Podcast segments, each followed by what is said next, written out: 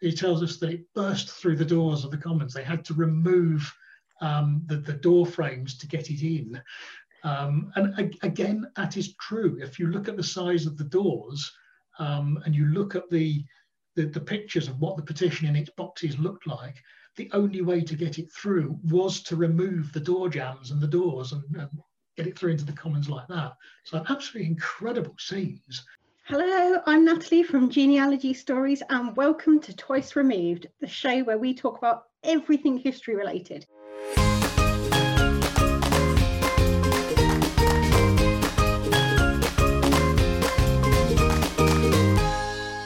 I'd like to welcome my guest today, history researcher, Chartist expert, and creator of the Chartist Ancestors website. Hi, Mark. How are you? Hi, very well, thanks. Good to be here. I just forgot, I just realised I didn't say your full name. It's Mark Crail. I just assume everybody knows you because you're so knowledgeable about Chartism. Oh, oh, yes, I'm a legend in my own household. Thank you very much for joining me today. Um, I'm not going to assume people have any prior knowledge because when I told my dad I was interviewing somebody about Chartism, he said, What is Chartism? So I thought the best place to start um, would be who, who, uh, what is Chartism and who were the Chartists? Okay, so well, essentially, Chartism was Britain's democracy movement. Um, if you go back to the 1830s, um, probably everyone who's done sort of history O level or, or GCSE or beyond um, will have come across the 1832 Reform Act, the Great Reform Act that sort of essentially is supposed to put Britain on this route to, to democracy.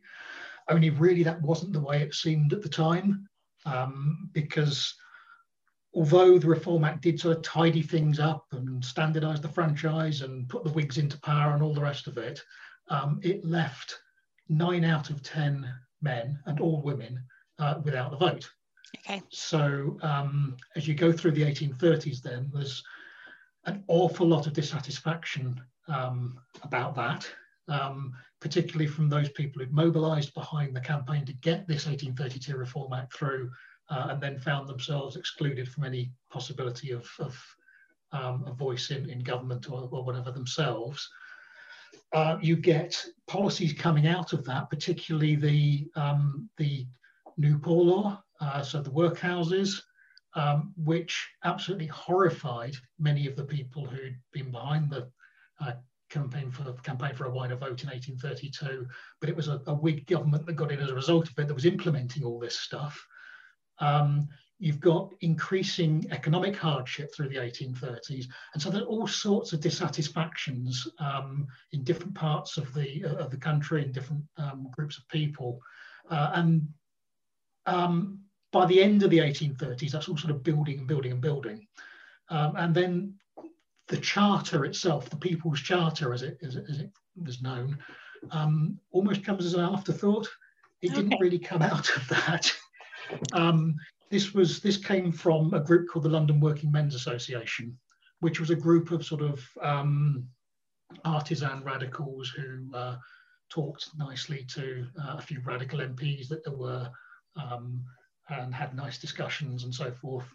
Um, and towards the end of the 1830s, they, they decided they would publish this thing called the People's Charter, and it brought together these six points, these six demands.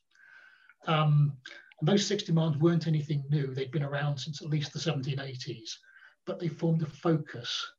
And gradually things fell into, into place behind the demand for, for these six great reforms uh, and we end up with a, a, huge petition. We end up with all sorts of activities going on behind that that brings it all together into an enormous movement uh, by, by, the end of the 1830s, something that had never been seen before in this country.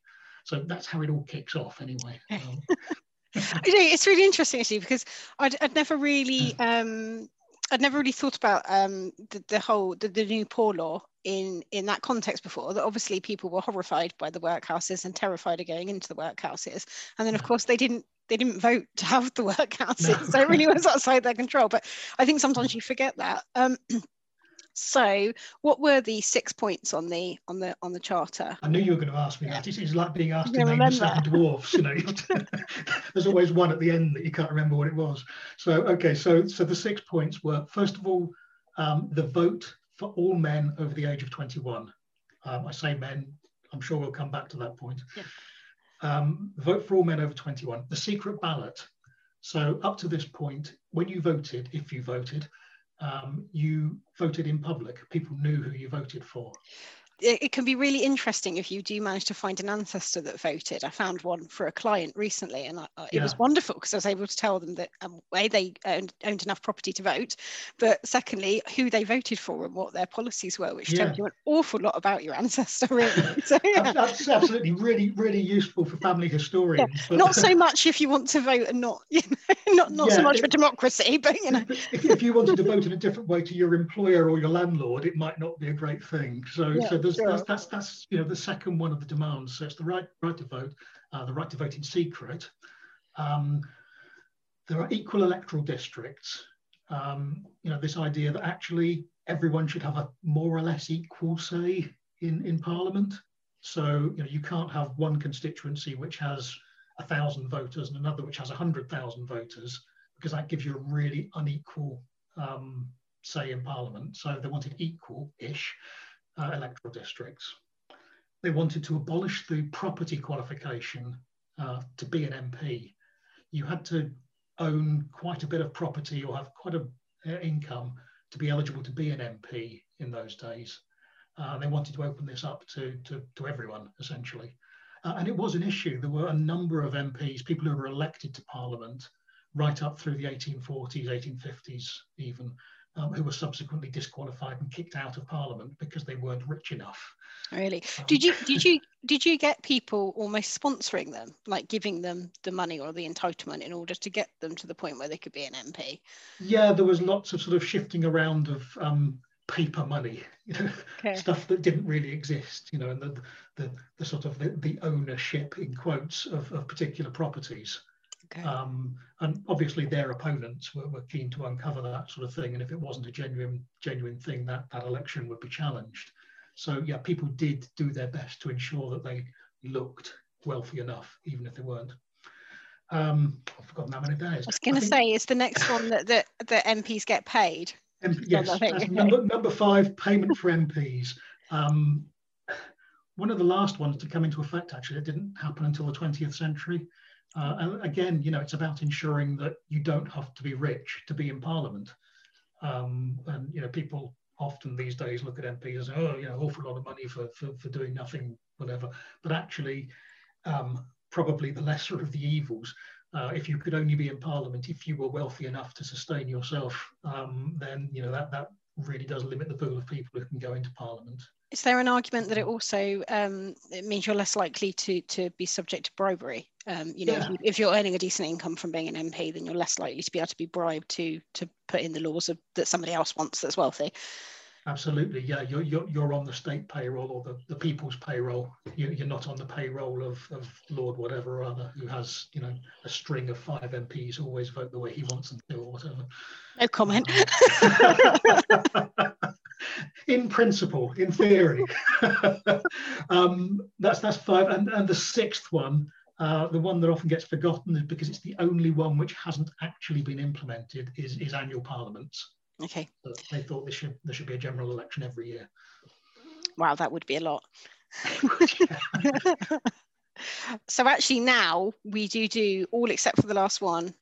We we we now do, and though obviously I'm guessing they came in at different times and not not all together. They, they, did. It took a long time, and I think the first one was the abolition of the property qualification, which I think was towards the end of the 1850s. Okay. Um, you know, then you know that that right to vote, which comes in gradually through the late 19th, early 20th century.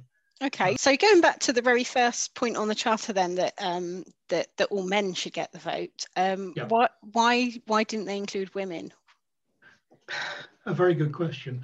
Um, William Lovett, who was the the person who drafted the charter, if you like, he was a, a well-known London radical um, was involved all through the sort of 1820s through to the 1840s in radicalism.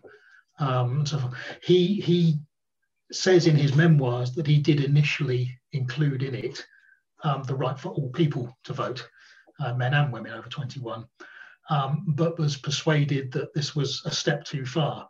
That that, um, whoa, it, whoa. It, it, would undermine the credibility of the uh, uh, um, of the charter and, and reduce the reduce the support for it. So it sort of almost made it in, but came out at the last minute before it got to a wider audience. Um, despite that, it, it, wasn't massively contentious at the time. Yeah. But there were definitely voices. There were people who were in favour of um, the vote for women as well as for men. Um, both uh, male activists within the Chartist movement um, and a number of uh, women in Chartism who were active in, in, in, Chartism at all levels. You know, the Chartism involved women um, in, in, grassroots campaigns. There were women speakers and so forth. Um, the, the, the, there's a journalist called uh, Helen Macfarlane um, who worked for a paper right at the end of the sort of mass Chartist period, 1848, 1849, who was the first person to translate the Communist Manifesto into English. Um, you know, great legacy of that. You know, the first person yeah. to do it. um, and in fact, she was she was about the only person that Marx and Engels, who were in the UK at the time, uh, in, in Chartism, had any time for. They thought she was the only one with any original thought in, in, in the entire movement. Um, so yeah, the, you know, women were involved. Um, I think the other thing to remember is over that period as well, you know, and that, that sort of from the end of the Georgian period through into the Victorian era, the whole idea of um, separate spheres for men and women, um, which has always been there to an, to an extent, but it really gains ground. Um, and women and men are separated out. Uh, politics is a men's thing.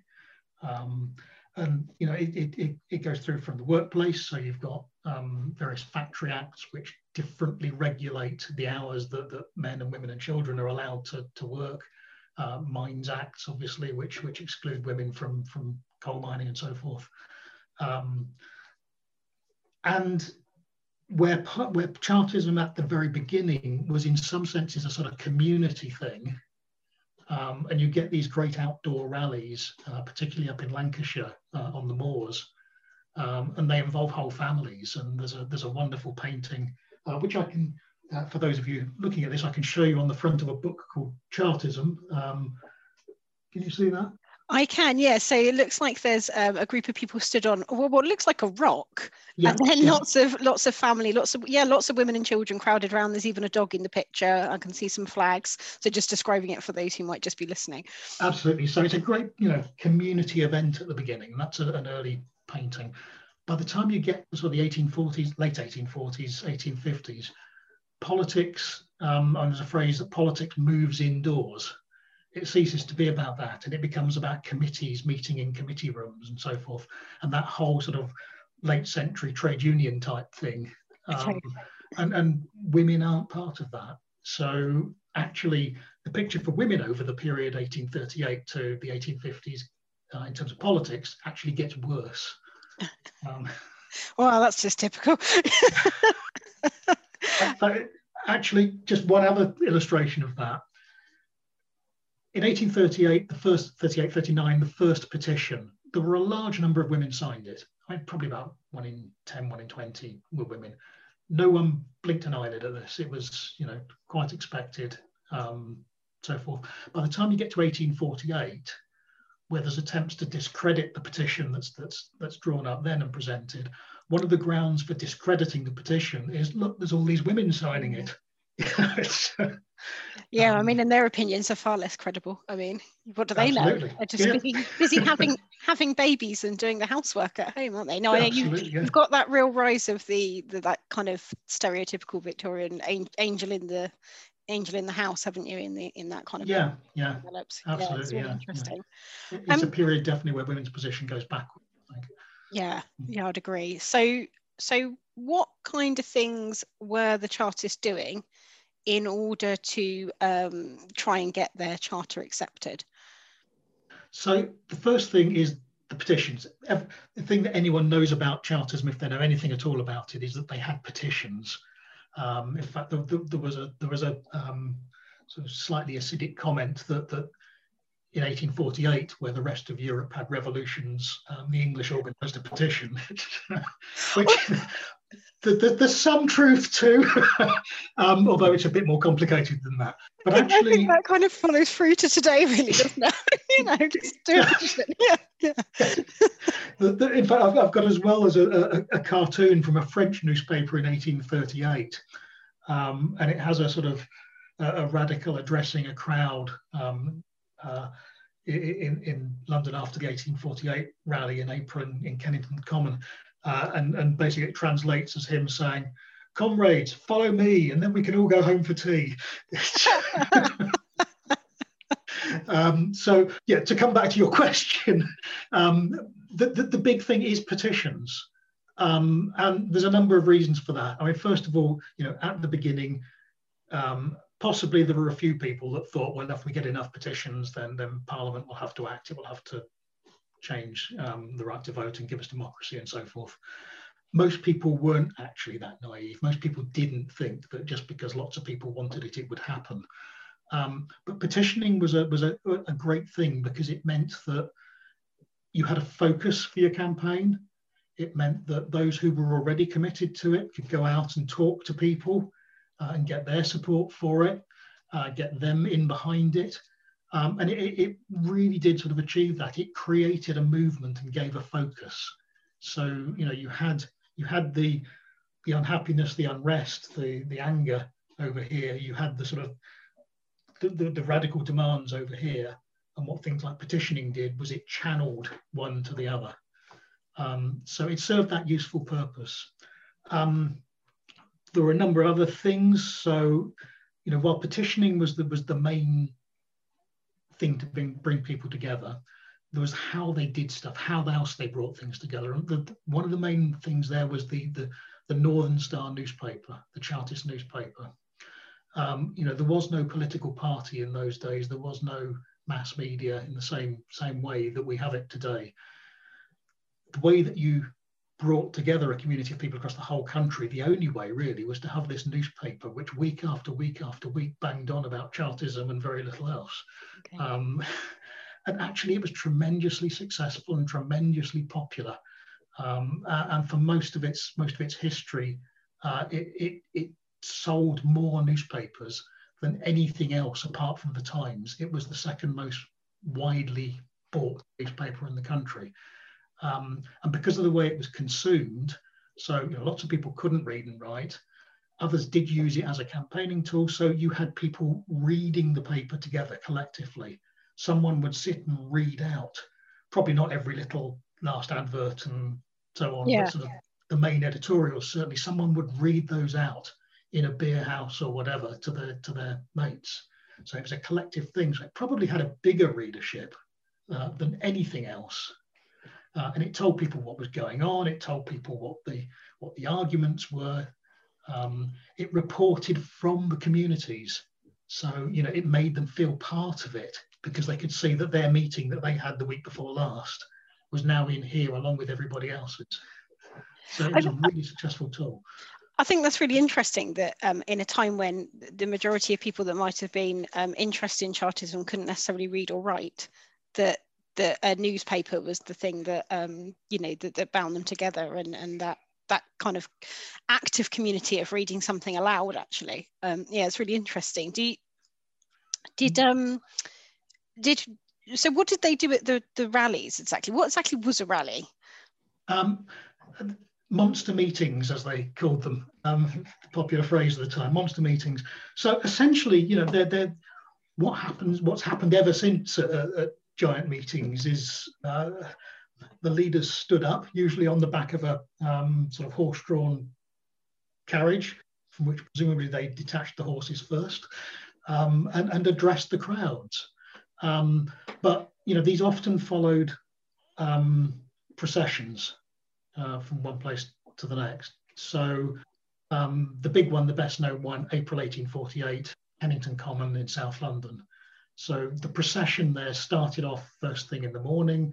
There were two huge uh, horse-drawn carriages at the front, one of them carrying the members of the executive, uh, the leadership of the movement, um, the second one carrying the petition itself, and they set off from their head office or their offices in, in um, up just off Oxford Street down through London, picking up other smaller um, groups, other smaller marches from different parts of London as they went over the Thames, picking up another great, huge uh, crowd of people uh, at the Elephant, Elephant Castle, uh, and down south to, to, to Kennington Common.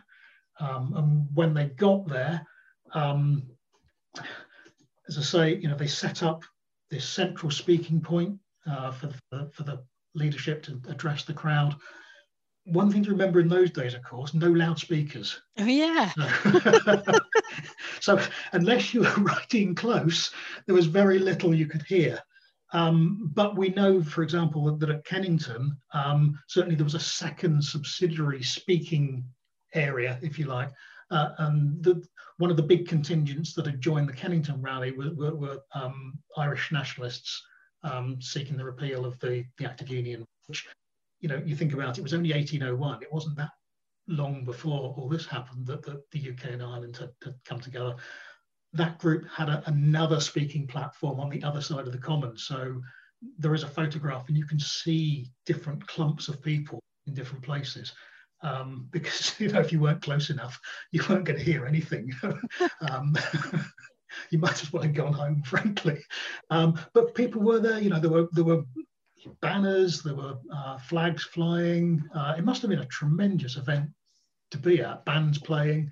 Um, and you can imagine the cacophony of a great huge crowd or great huge procession going through central London with not one but numerous bands playing probably different tunes at different places along the, along the procession.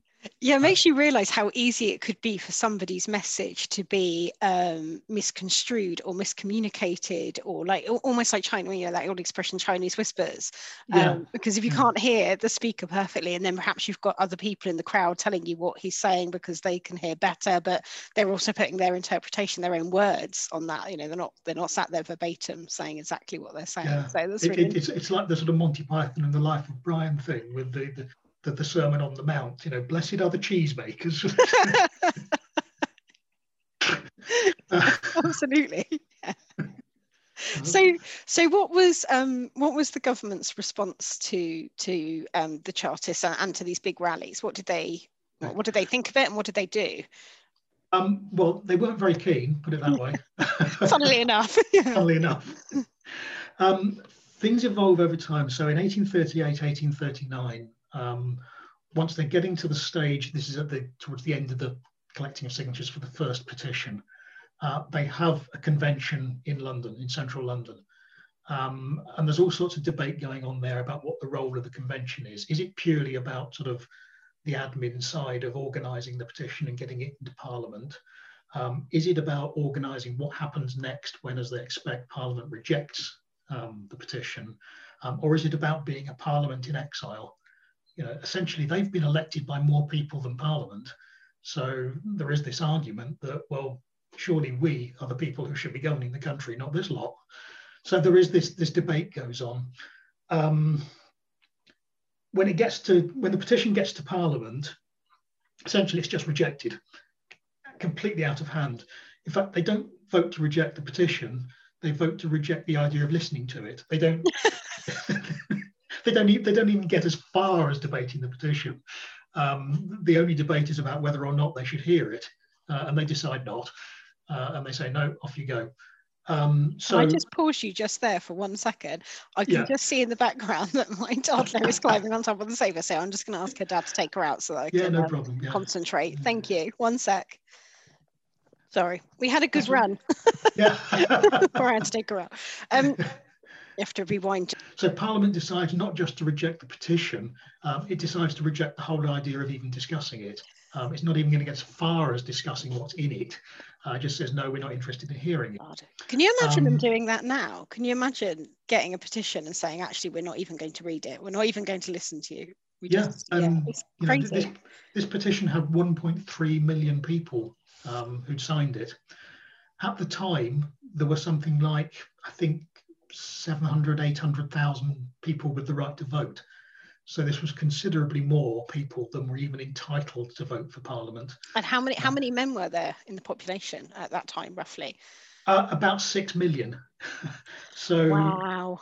you know, wow. you're getting onto a quarter of the entire male population of the UK having signed this petition, uh, which is incredible. Um, so the Chartist Assembly moves off to Birmingham um, to continue its its deliberations. Um, and while it's there, there's all sorts of things going on. So um, you do get some rioting in Birmingham um, around the bull ring there. Um, and the police are brought in not just from, from Birmingham, but police are shipped up from London uh, on, the, on the new railways to come and deal with this. Um, and lots of people are arrested there, including William Lovett, who's the person who wrote the charter in the first place, um, and who, I mean, to be honest, is one of the most peaceful, peaceable men you could ever have met. Um, but you know, no, he, he, was arrested for incitement and so forth.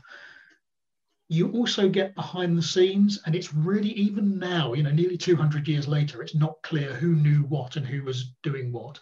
But um, it seems fairly clear that there were some people who were attempting to organize uh, an insurrection of some sort, coordinated across the country. So, you know, there would have been risings in different towns and cities to seize um, uh, the, the, the, town centres and the important buildings and so forth.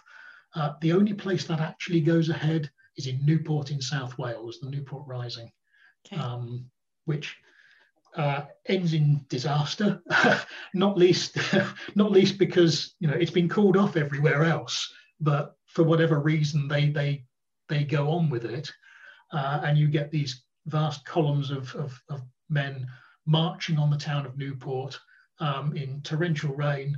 Um, it's an absolute miserable experience getting there in the first place. When they do get there, um, some of them, I think at least 20 uh, men, uh, are shot down uh, by the army. Wow. Um, so that was pretty much the end of that insurrection. Is that um, so? Were the government, bearing in mind a lot of Europe had had various revolutions, um, you know, France, for example, was pretty close to home. Um, yeah. were, were the government seriously worried that that we might have a revolution, that it might end up in some sort of civil war? They, they really were, you know, and the army was was on alert, and the army was deployed around the country. Um, 1838 things were quite undeveloped. You know, the, the state wasn't as organised um, as it as it would become, partly due to lack of communications and so forth. It was difficult to do. There wasn't the mechanism to, to organise from the centre. So a lot of the response to Chartism, certainly in 1838, was driven by um, local authorities, uh, you know, the, the, the, Lord Lieutenants the county and so forth, um, and how they dealt with it. Um, but, but the net effect was that, that large numbers of Chartists, um, particularly the Chartist leadership, were arrested. Um, so the movement was decapitated, taken out, the, out of the equation for a, for a while. Uh, and not just Lovett, but also um, uh, Feargus O'Connor, who um, really was sort of the, the central um, mainspring of Chartism for, for a, a decade or more uh, was also arrested and imprisoned at that time and taken out of um, taken out of circulation. He was the, the, the owner of the Northern Star newspaper that we've already okay. already talked about. Uh, so after 1838, things die down. Um, it resurges again. Um, 1840, actually, probably one of the most important developments, uh, although minor at the time, uh, while both Lovett and O'Connor were out of circulation, this group come together and they form something called the National Charter Association. Um, and that was then the main organization because there had been no organization as such. Uh, okay. That was the main organization centrally, nationally uh, for the rest of the Chartist period. Um, and it's important, it was, it was actually probably the first political party um, mass political party, certainly the first working class political party anywhere in the world. Um, you know, the parties before that were just interest groups within Parliament. Um, this was the first time you had this national organized membership um, organization across the country. And that became really, really important as an organizing thing for the rest of the period. 1842, we get back to another petition. Sorry, there are only three petitions in total, so I'll, there's not, well, three worth talking about anyway. Um, so 1842 actually um, is more impressive still um, than, than 1838. So 1842, you have the same thing, you have the petitioning uh, and so forth. And actually, where the first petition had got 1.3 million people, the second petition got 3.3 million people. Wow, that's incredible It absolutely is. You know, half the men in the country signed this petition. It, um, has it survived? No, no. Um, I imagine we'll be sadly not. I imagine we'll be talking about sources in it where you can look in future. One of the one of the great sadnesses is that none of the petitions have survived. So there are all these millions and millions of names um, that that have been lost. We don't know who they were. Um, I mean, they were presented to Parliament, and I think Parliament in those days essentially used them to fuel the burners, uh, to fuel the sort of heating system, um, to keep MPs warm through the winter none of these things have, have, have, survived which is really really sad. That, that's still um, that's such an incredible statistic because you think you think of all your ancestors at the time yeah. all the men over at least the ones over 21 yeah. you think well the good chance there's a 50 50 chance they signed it. Absolutely. yeah, yeah, i hadn't realized it was as high as that. That's incredible. Yeah really. I mean you know there's obviously different levels of commitment in there. Someone who might just have signed it in the pub um, through to someone who, who spent all day every day on on chartist activities and so sure. forth. You know, there's a whole range of different levels of commitment. Sure, but I think it shows that um, I think I think sometimes we can be lulled into this false sense that working class people just, um, you know, went to work every day, um, worked really long hours um, and, and had yeah. lots of children and then died you know and enjoyed some pastimes you know enjoyed a bit of bare knuckle fighting but they, they, they just that they just kind of put up with their lot and i always think that's a bit of a mis, misconception you know um, yeah. i don't think people were just sat there moaning and saying oh i don't like this very much but not actually you know voicing that you know even yeah, if it no, was I, just I think, in the pub with yeah. your mates and signing a petition um, so i find that yeah. really interesting yeah no I think, I think certainly you know by the mid 19th century people are aware people do read people um, you know have ideas and discussions and so forth it's it's um, and particularly you know you have quite a strong we talked about the, the chartist uh, the, the, northern star but you, there is quite a strong sort of um, print culture by by that period uh, which there hadn't been um, you know, certainly in the 18th century on a mass level. Um, and again, you have to go back to the radical campaigns there of the 1820s, um, the, the, um, where there was a huge uh, campaign against the taxes on knowledge, they're called this, this sort of the Stamp Acts, which which added sort of three or four pence or sixpence or whatever it was at any given time to the price of a newspaper or a magazine or whatever, and effectively took it out of the price range of, of, of ordinary people um, and getting those taxes on knowledge repealed actually led to this sort of explosion in print culture. Um, very dangerous. Yeah. so 1842, again, you know, another huge petition, even bigger petition, gets presented to Parliament. And there's fantastic stories about it being presented to Parliament. So Feargus O'Connor, um, who we've mentioned before, um, probably a great orator, detailed and so forth, probably not his, his, his strong point, but you know, a great speaker. Um, and he he talks uh, in the Northern Star, you know, one of these things to be read out um, in in um, in the beer house and so forth about how the, this petition was taken to Parliament. Uh, and he tells us that the, the, the, petition was so huge it had to be carried on the backs, you know, and there are pictures um, of 18 stonemasons um, clad in white so you know, it must have been a huge thing. So they, you know, they're carrying great long poles with these boxes um, in them. Um, it sort of looks like the, the Ark of the Covenant being carried somewhere. um, so they, they, take this to Parliament, uh, and the petition he tells us is six miles long. Um, and you know, funnily enough, you always think this is why it's, it's just a rhetorical device. It's six miles long, but actually, I, I, I did do some maths. I worked it out because, we know the size of the paper um, that it was printed on, um, and we know that it was four columns of signatures. Um, and if you you know take do a, do a bit of sort of you have to do a bit of guesswork yourself. So if you say, well, okay, let's let's leave half an inch per signature on this paper. Yeah. How long would the paper have had to be uh, to accommodate 3.3 million names? And actually, yeah, the, the paper would have been six miles long. and actually, if you if it hadn't been four columns, if it had been one under the other, one under the other, under the other, it would have been 24 miles long um, as, a, as a petition, which is just incredible. Um, and so, you know, this rhetoric about it's a six mile long petition is absolutely right. It tells us that it burst through the doors of the Commons. They had to remove um, the, the door frames to get it in. Um, and again, that is true. If you look at the size of the doors, um, and you look at the, the, the pictures of what the petition in its boxes looked like, the only way to get it through was to remove the door jambs and the doors and, and get it through into the Commons like that. So absolutely incredible scenes. Yeah, what a um, wonderful um, statement to make. Yeah. Here we are. this is what we want, you know. Again, they decided not to bother. Thank you very much, but we don't think we'll we'll, we'll do that. Um, so again, the petition is rejected, um, kicked out entirely. This time you get very similar sorts of response. Um, you do get sort of um, agitation around the, the, country. There are plans to do things, as there have been in 1839 as well. Other things. So, for example, there's talk of having um, of, of, boycotting businesses uh, which don't support the charter, uh, things like that. Uh, the big thing is um, something that was called the, the Sacred Month, which actually what they meant by that was a general strike. Okay. Um, and so attempts to organise this, you have to remember, of course, that trade unions were in a relatively undeveloped stage at that uh, at that point and weren't necessarily all going to be pro-Chartist anyway, or, or think that coming out on strike for the Charter was the right thing to do.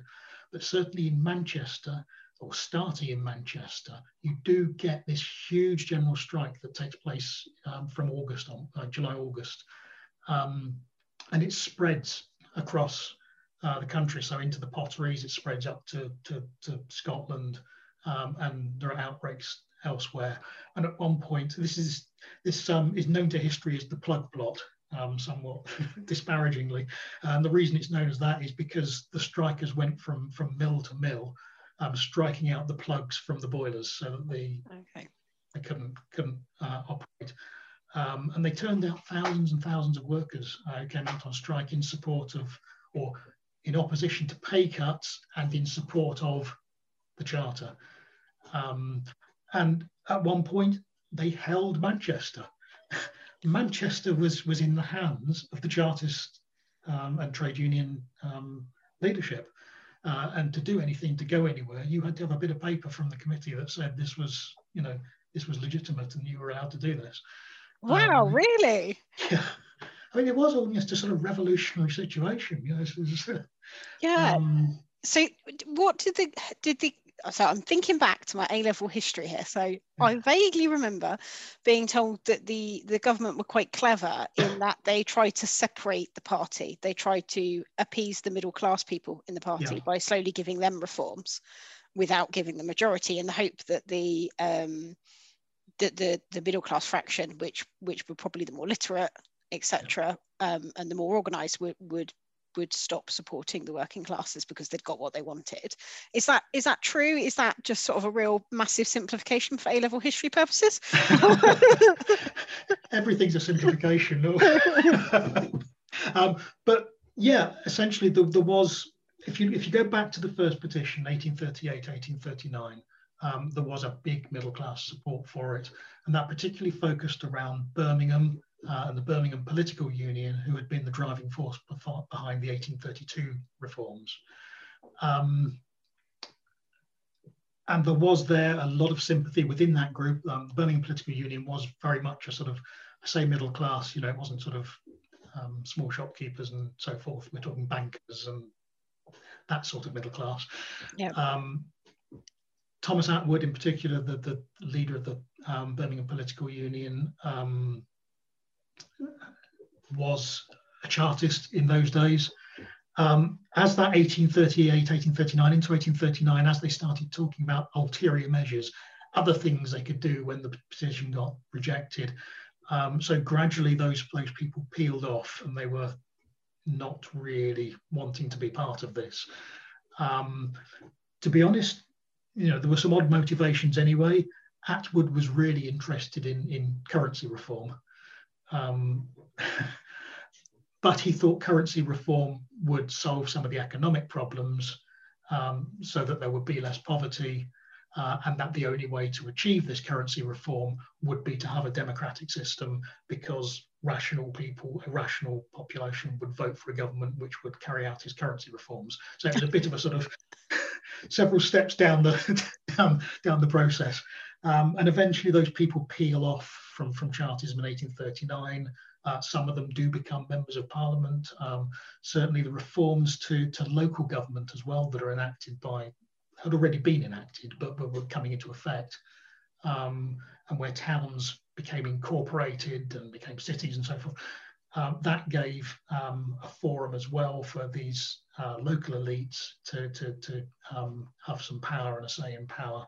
Um, it wasn't just about the sort of the old lords of the manor. It was this this new rising um, class of people, uh, and that's essentially what's going on in the 1830s. Whether it's the Reform Act or or that, or is, is that you're seeing a movement in who has power from the landowners to um, business, um, yeah. whether that's owning factories or owning banks. Um, so that that's what's really going on, and you've got the Chartists knocking on the door and saying, "Let us in." Um, so yeah, they they peel away, but you know it doesn't necessarily notice have a noticeable impact. Um, as I said, you know the first petition, 1.3 million people. Some years later, after this middle class support has gone, 3.3 million people. Okay. So it's not as if it suddenly becomes unpopular as a result. Um, when was the third? You said there were three petitions that were important. So um, yeah. could you tell us a little bit about the third petition and how yeah. how many third people signed that? yeah, it's it's it's that's some years later actually. Between 1842 1848, things are pretty much in the doldrums. Um, it, it's difficult to keep Chartism going, and actually it gets diverted off a bit into the, into the Chartist um, land movement. Um, this uh, I'll only touch on it briefly, but it's this idea that you can um, buy land, create small holdings uh, which have are big enough that people there have the right to vote, and you solve poverty, you solve the inner city issues, and so forth by relocating um, people to these, and then they're funded by millions of people paying small amounts in. That's interesting, um, actually, because you have a lot of people during that period experimenting with uh, with ideas around community, don't you? Because you've got you've got. I'm just thinking of Robert Owen. I say Robert Owen. Robert yeah, Owens, who yeah. has the he has the factory, doesn't he, and creates the the sort of community in the factories. Um, yeah. You know, where um, all the um, workers live in the houses that he's built and and and agree to kind of his rules. But but the idea is that it'll help them. It'll yeah, so it very much draws on Owenism, and you know, obviously, a lot of people aren't just Chartists or just Owenites or, or whatever. They, they they move across. You know, they have they have radical sympathies, um, and, and so they're involved in various different things. So Chartism, Owenism, the cooperative movement, um, and all these things cross-fertilize, um, and you get ideas moving moving between them. Um, and in the case of the sort of Chartist land movement, um, you've also got the, the, the Irish input, this whole sort of history there of smaller peasant farming uh, feeding into that as well. Um, it, it, didn't succeed. It ended in a total and utter disaster um, for various reasons, mm, partly because there really wasn't the sort of company acts, the company structure in those days to give a sort of legal status to the to the to the Chartist Land Company. Okay. Uh, and they couldn't get it properly legally registered and things. So there was no real means of providing governance and, and doing all the things you needed to do. Um, secondly, because actually, you know, they, they did launch half a dozen of these land colonies. Um, and they ran for years, and you can still see some of the cottages in places, um, you know, still there but most of the people they settled, you know, if you were a factory worker in Manchester and you suddenly got given four acres and a cow in Gloucestershire, you, happy you, days. Happy days, but you really were not equipped no. to, to, do this. Um, you know, to suddenly create a, a, small holding and dig potatoes and so forth and, and, and make a living out of it. Um, so most of them actually gave up in the end. it, it, you know, it was worse than, than living in a city and working in a factory. frankly. Um, but but but also as well, um, you know, in some ways it almost looks like a giant pyramid scheme. So you know, you get hundred thousand people contribute a shilling each, uh, and maybe a hundred of those get a farm, um, and everybody else has got nothing, and then you get another hundred thousand who contribute a shilling. Yeah. So you know, there's yeah. you're constantly having to recruit new people to give their shillings, um, but actually it's only a very few people who get anything out of it at the end. So it was not really very sustainable. Um, but there just wasn't the, the, the legal structure for, for, for, making that work uh, in those days. Um, that sort of filled the gap up till 1848. you get back to 18 up to towards 1848, and again the economy is going downhill. You've got a lot of poverty and so forth. You've also got a lot of agitation going on all across Europe. Um, you know, 1848, the year of revolutions, so you know monarchies and governments overthrown all across Europe, um, and independence movements as well. And you know that does have an impact here as well. Um, so 1848 comes along, we get another petition. Um, you might think they'd have given up on petitions by now, but but again, you know, there's no there's no illusion that they're going to get enough signatures and, and everybody's going to say, yeah, okay then, and uh, hand them power. It's a means of organising. It's a means of bringing people together and creating this this demand and this absurd. Yeah, and I, and I, I suppose to be fair, what's the alternative? You know, you, you go on strike and starve. It's it's it's not yeah. like you. It's not like there's a benefit system that's supporting people. It's the workhouse and Absolutely, separated from yeah. your family, yeah. and so it's, there's a lot to lose by supporting. Absolutely, and you know. Um, that's it's one of the reasons that Chartism sort of in the end I think fades away is that well we've done this we've done this we've what, what, what more can we do we've tried everything and there just isn't the, the, state is stronger than the people are at that stage certainly. oh it's so sad. Yeah. It's, so 1848 comes along. Um, again another huge petition. Um, and they want to do what they've done before. They want to have a huge march on parliament to present this petition um, where it will get handed in and all the rest of it. Um, this time for, for reasons I'm not entirely clear about, the state does panic a bit more in advance um, and organise it. Possibly it's just a reflection of the, of the increased centralisation there's been, the better communications, the better state structures, that they're more equipped to, to deal with this sort of thing than they have been in the past. So uh, essentially, they on the 10th of April 1848, uh, which is the day it was all due to happen, uh, they'd brought back some weeks before that the Duke of Wellington, the now very aged Duke of Wellington, um, you know, his, his, his, glory days more than 30 years behind him um, at Waterloo, uh, to mastermind the defence of London. Um, okay. And he he relocates the royal family to the Isle of Wight. They all get sent off to safety on the Isle of Wight. Buildings are fortified.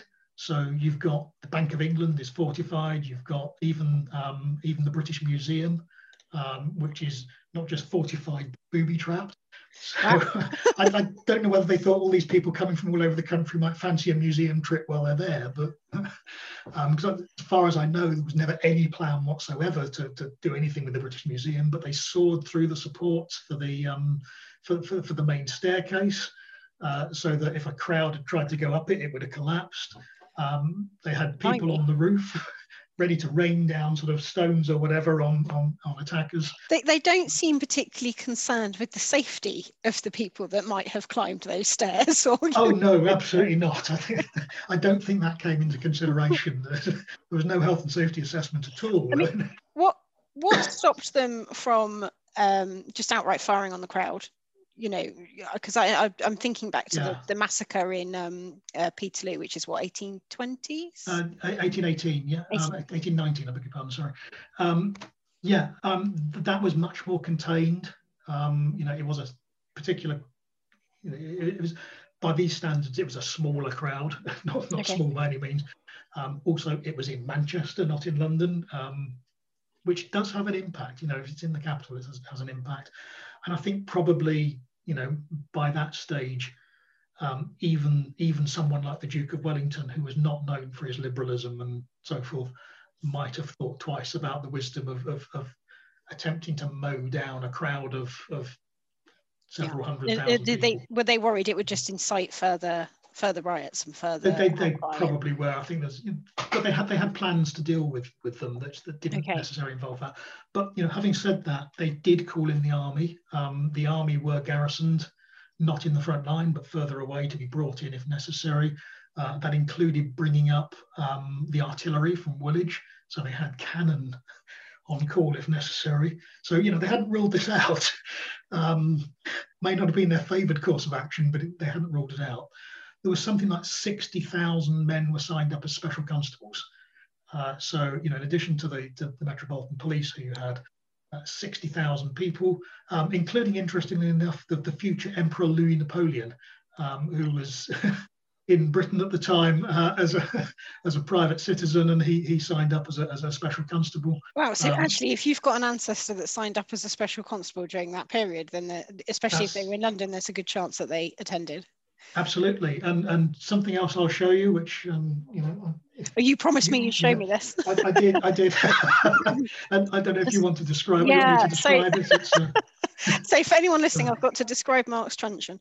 Um, so uh, Mark's holding up a police truncheon from from when does that date from? This is oops, beg your pardon. Um, 1848. It's it's it's been subsequently sort of painted painted on. It's been decorated and painted, and it has the date April 10th, 1848 on it so, coat of arms.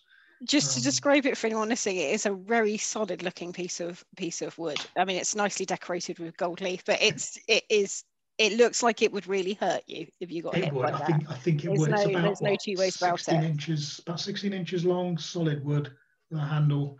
Um, subsequently decorated, no doubt, as a commemorative item by one of the special constables who who served on the on the day.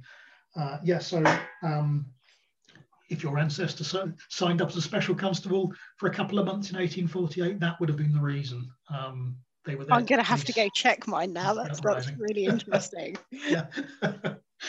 uh, so there was this enormous sort of preparation for it. Although, in all honesty, the plan had never been, certainly on that day, more than to have a procession which went to Kennington Common and then came back from Kennington Common to Westminster. Um, you know, and again, you look, there, are surviving photographs. There are two, I think, um, that are in the Royal Collection of the crowd at Kennington Common. And you can see kids there, you can see women there. It wasn't intended to be uh, a violent revolution. Um, nonetheless, that was what was prepared for. Um, so I described earlier on that procession down um, through to Kennington Common.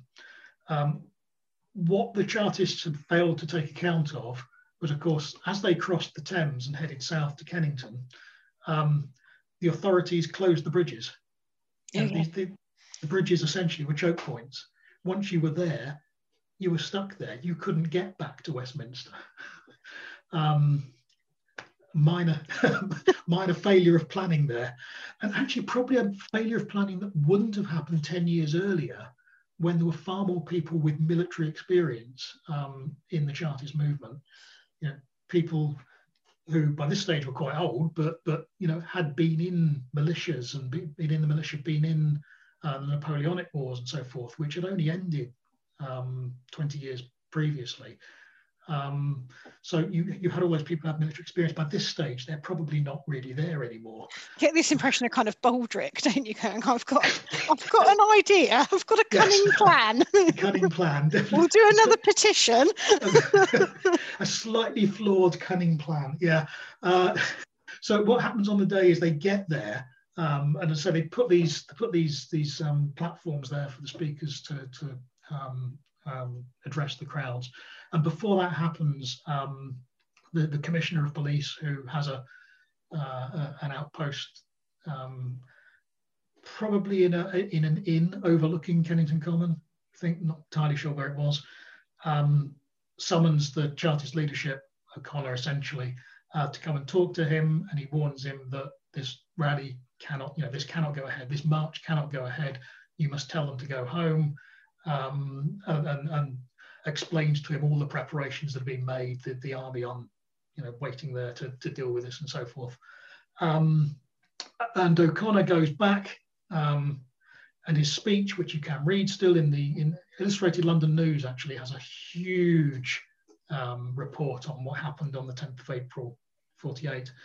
Uh, and it includes big extracts from his speech. And he tells them that, you know, um, he loves them all and all this sort of stuff. wonderful people. So I love you guys. love you guys. Um, but that you know um, he is there knowing himself that he could be assassinated. He has had threats of this. Um, he's also aware that um, the, the preparations that are that are waiting for to deal with this, um, and he can't tell them to go ahead with what the original plan had been. He couldn't have it on his conscience that if if they were shot down, and he knows they wouldn't want it on his their consciences if he was shot down. Uh, and he was, you know, much loved leader of the the, the movement. It wasn't sort of uh, wasn't a Donald Trump type speech. It was um, this is genuinely true. You know, people would have been devastated had, had O'Connor been taken out on that. Um, and there is some tumult in the crowd over this. So um, William Cuffay, uh, for example, who's the leader of the London Chartists. Sorry, leader is a, a, bit of a loaded term in all of this, as that isn't really the same sort of thing. But certainly, he was, he was a very prominent figure in London Chartism um, and had been its president and so forth. Um, uh, he's he's one of the first up saying, no, we must press on, we must go and do it, we must, you know, we must we must take this to Westminster. Um, is is um, most famous as, as, as, the black chartist. I mean, he wasn't the only black person involved in Chartism, but um, he's, he's, he's a really prominent figure and obviously stood out in, in those days. Um, wouldn't mind coming back to him in a minute, actually, when we talk yeah, about sure. what happens after, um, after this day. Um, but for the most part, you know, the, the, the crowd does, um, does disperse uh, and the petition itself um, is taken to Westminster in, uh, in, in a couple of hansom cabs um, by by O'Connor and a few others.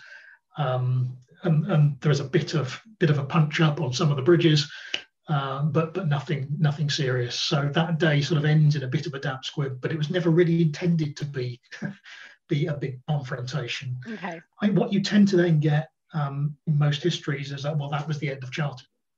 You know, 10th of April 1848, it all went wrong. their bluff was called, but wasn't quite like that.